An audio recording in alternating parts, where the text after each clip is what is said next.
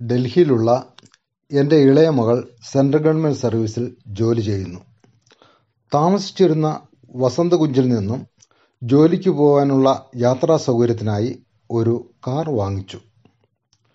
Car വാങ്ങി രണ്ട് മൂന്ന് മാസം കഴിഞ്ഞ് ഒരു ജൂൺ മാസം മോളെ സന്ദർശിക്കുവാൻ ഞാൻ ഡൽഹിയിൽ എത്തിച്ചേർന്നു.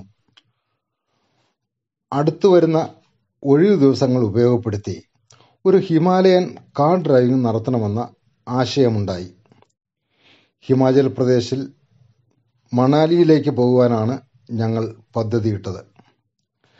മണാലിയിലേക്ക് കാർ ഡ്രൈവ് ചെയ്ത് പോകുന്നതിനെക്കുറിച്ച് അടുത്തുള്ള ഫ്ളാറ്റിൽ താമസിക്കുന്ന ഷിംലക്കാരനായ ആനന്ദ് ശർമ്മയോട് വിശദാംശങ്ങൾ ആരാഞ്ഞു. ഡ്രൈവിംഗ് എക്സ്പെർട്ടായ അപ്പനാണ് വണ്ടി ഓടിക്കുന്നതെന്നും മകൾ കൂട്ടിച്ചേർത്തു.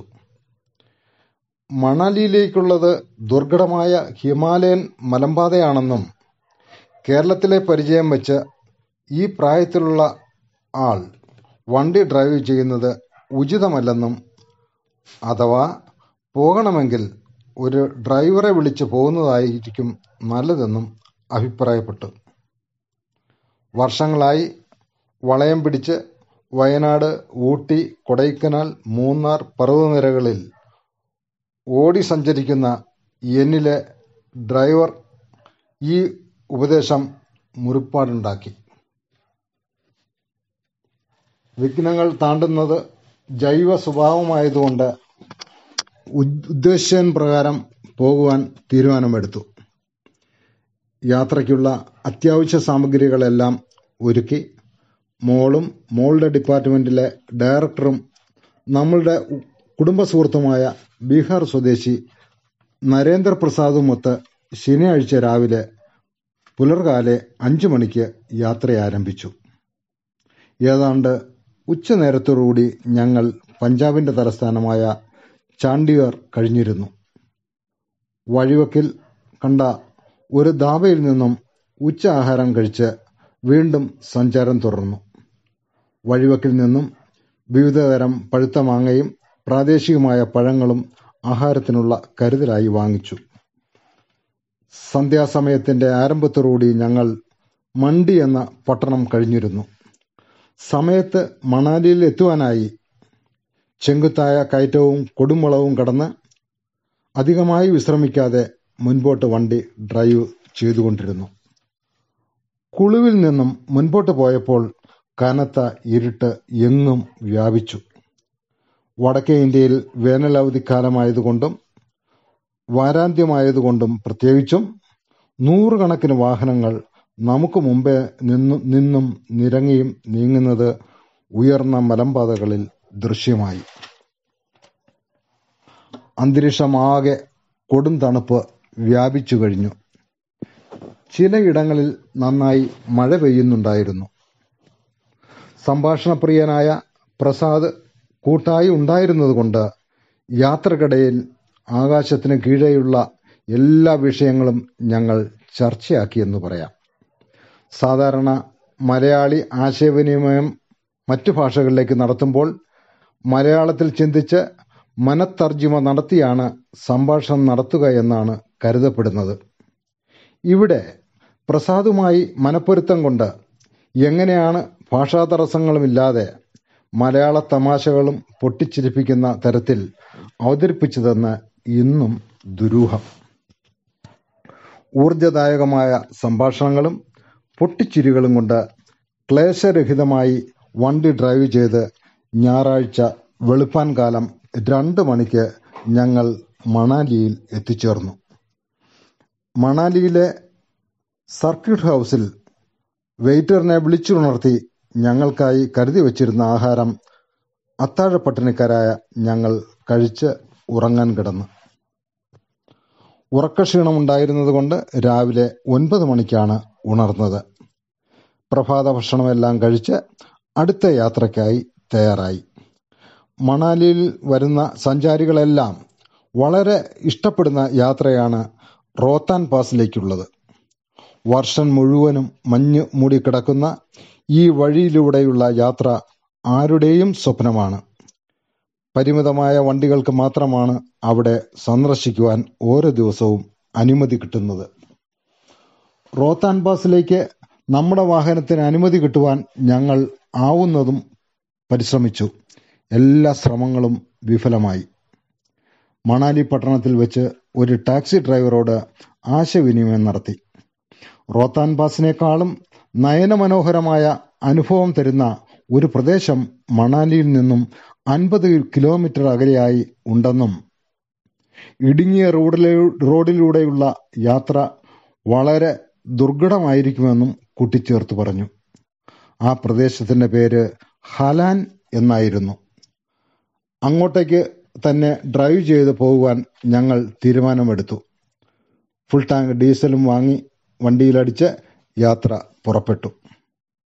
ബിയാസ് നദിയുടെ തീരത്തുകൂടിയുള്ള കുറേ ദൂരം കടന്ന് ആപ്പിൾ തോട്ടങ്ങളും കടന്ന് ആൾതാമസമില്ലാത്ത വന്യമായ മലമ്പാതയിലൂടെയുള്ള യാത്ര ആരംഭിച്ചു. വളരെ ദൂരം ഇപ്രകാരം പാറക്കെട്ടുകൾക്ക് മുറ മുകളിലൂടെ സഞ്ചരിച്ച് ഒന്ന് രണ്ട് കടകളുള്ള ഒരു ജനവാസ കേന്ദ്രത്തിൽ ഞങ്ങൾ എത്തിച്ചേർന്നു. ഒരു ചായ കുടിക്കുവാൻ അവിടെ വണ്ടി നിർത്തി. വിശ്രമത്തിന് ശേഷം അതിദുർഘടമായ പാതയും പിന്നിട്ട് ഞങ്ങൾ ഉച്ച കഴിഞ്ഞ നേരം ഹരാനിൽ എത്തിച്ചേർന്നു. ചുറ്റിനുമുള്ള മലകൾ മഞ്ഞുമൂടി കിടക്കുന്ന പ്രദേശം. വണ്ടി നിർത്തി അടുത്ത് കണ്ട ഒരു കടക്കാരനോട് ഉച്ചയൂണ് കിട്ടുവാൻ വഴിയുണ്ടോ? എന്ന് ചോദിച്ചു. ഇവിടെ ഊണ് കിട്ടുവാൻ ഒരു വഴിയുമില്ല ആവശ്യമെങ്കിൽ ഞങ്ങൾ ഒരു മണിക്കൂർ സമയം കൊണ്ട് ഊണ് തയ്യാറാക്കി തരാമെന്ന് പറഞ്ഞു. ഊണ് തയ്യാറാക്കുവാൻ ഓർഡർ കൊടുത്ത് ഞങ്ങൾ മഞ്ഞുമലയിലേക്കുള്ള യാത്ര ആരംഭിച്ചു. അടുത്തുള്ള കടയിൽ നിന്നും മഞ്ഞു പ്രദേശത്ത് നടക്കുമ്പോൾ സ്ലിപ്പാകാതിരിക്കുവാനുള്ള ഓരോ വടിയും ശേഖരിച്ച് ഞങ്ങൾക്ക് സഹായിയായി കൂടിയ രമേശ് ഠാക്കൂർ എന്ന പതിനെട്ട് വയസ്സുകാരനുമൊത്ത് പർവതാരോഹണം തുടങ്ങി. മഞ്ഞുറച്ച ഹിമാലയ ശൃംഗത്തിലൂടെ ഉള്ള ഞങ്ങളുടെ ആദ്യ യാത്രയായിരുന്നു അത്. അതിശൈത്യം കൊണ്ട് ശരീരം കോച്ചു വലിക്കുന്നുണ്ടായിരുന്നു. മഞ്ഞുമലയിലൂടെയുള്ള ഇരുന്നും നിന്നും വീണും ഉള്ള ഈ യാത്ര വളരെ ആനന്ദകരമായിരുന്നു. വഴിമധ്യ കണ്ട ഒരു ചായഞ്ഞു കിടന്ന മരത്തിന്റെ പുറത്ത് കയറി കുറേ നേരം വിശ്രമിച്ച് ഹിമോത്സ്പർശനം വേണ്ടുവോളം ആസ്വദിച്ച് അതിനുശേഷം ഞങ്ങൾക്കായി ഒരുക്കി വെച്ച ഉച്ചയൂണും തേടി കടയിലെത്തി. കടയും വീടും കുടുംബവും എല്ലാം ഒന്നു തന്നെയായിരുന്നു. തുമ്പപ്പൂ നിറത്തിലുള്ള വെള്ളരിച്ചോറും മട്ടൻ കറിയുമായിരുന്നു വിഭവങ്ങൾ. വിശപ്പ് കൊണ്ടലഞ്ഞ ഞങ്ങൾ മൂവരും വളരെ ആർത്തിയോടെ അതിരുചികരമായ അതിഥി സ്നേഹത്തോടെ വിളമ്പിത്തന്ന ആഹാരം കഴിച്ചു. അല്പവിശ്രമത്തിന് ശേഷം തിരികെ യാത്ര ചെയ്ത് മണാലിയിൽ രാത്രിയോടെ എത്തിച്ചേർന്നു. പിറ്റേ ദിവസം മണാലിയും ചുറ്റുപ്രദേശങ്ങളും സഞ്ചരിച്ചു കണ്ടു. ബ്രിട്ടീഷ് കാലത്ത് നിർമ്മിച്ച മണാലിയിലെ അതിമനോഹരമായ സർക്കിട്ട് ഹൗസിലെ താമസവും ആഹാരവും വളരെ ഹൃദ്യമായിരുന്നു. പിറ്റേ ദിവസം രാവിലെ മണാലിയിൽ നിന്നും ഞങ്ങൾ മടക്കയാത്ര ആരംഭിച്ചു. വഴിമധ്യെ കുറേ ദൂരം കോരിച്ചെരിയുന്ന മഴയത്തായിരുന്നു ഞങ്ങളുടെ യാത്ര. ഞങ്ങളുടെ കൂട്ടാളിയായ കുടുംബസുഹൃത്ത് വളരെ ഭക്തനായിരുന്നു. അദ്ദേഹത്തിന് മടക്കയാത്രയിൽ സതീദേവിയുടെ ശക്തിപീഠമായ ജാലാമുഖി ക്ഷേത്രം സന്ദർശിക്കണമെന്ന ആഗ്രഹമുണ്ടായിരുന്നു. സതീദേവിയുടെ നാവിനെ അഗ്നിയായി ആരാധിക്കുന്ന ഈ ക്ഷേത്രം അതിമഹത്വമായ തീർത്ഥാടന കേന്ദ്രമാണ്. സാധാരണ മണിക്കൂറുകൾ മണിക്കൂറുകളോളം കാത്തുനിന്ന് മാത്രം ദർശനം കിട്ടുന്ന ഈ ക്ഷേത്രത്തിൽ ഞങ്ങളുടെ ഭാഗ്യത്തിന് ഒരു മണിക്കൂർ കൊണ്ട് ദർശന സാഫല്യം ലഭിച്ചു. അവിടെ നിന്നും ധർമ്മശാലയിലേക്ക് അൻപത് കിലോമീറ്റർ മാത്രമാണ് ദൂരമുണ്ടായിരുന്നുള്ളൂ എങ്കിലും നേരം വളരെ വൈകിയതുകൊണ്ട് മടങ്ങിപ്പോരേണ്ടി വന്നു. ചാണ്ടിഗറിലേക്ക് രാത്രി താമസത്തിനായി മടങ്ങുന്ന വഴി ഇന്ത്യയുടെ അഭിമാനമായ സത്ലജ് നദിക്ക് കുറുകെയുള്ള ഭക്രാനങ്കൽ അണക്കെട്ടും ഞങ്ങൾ സന്ദർശിച്ചു.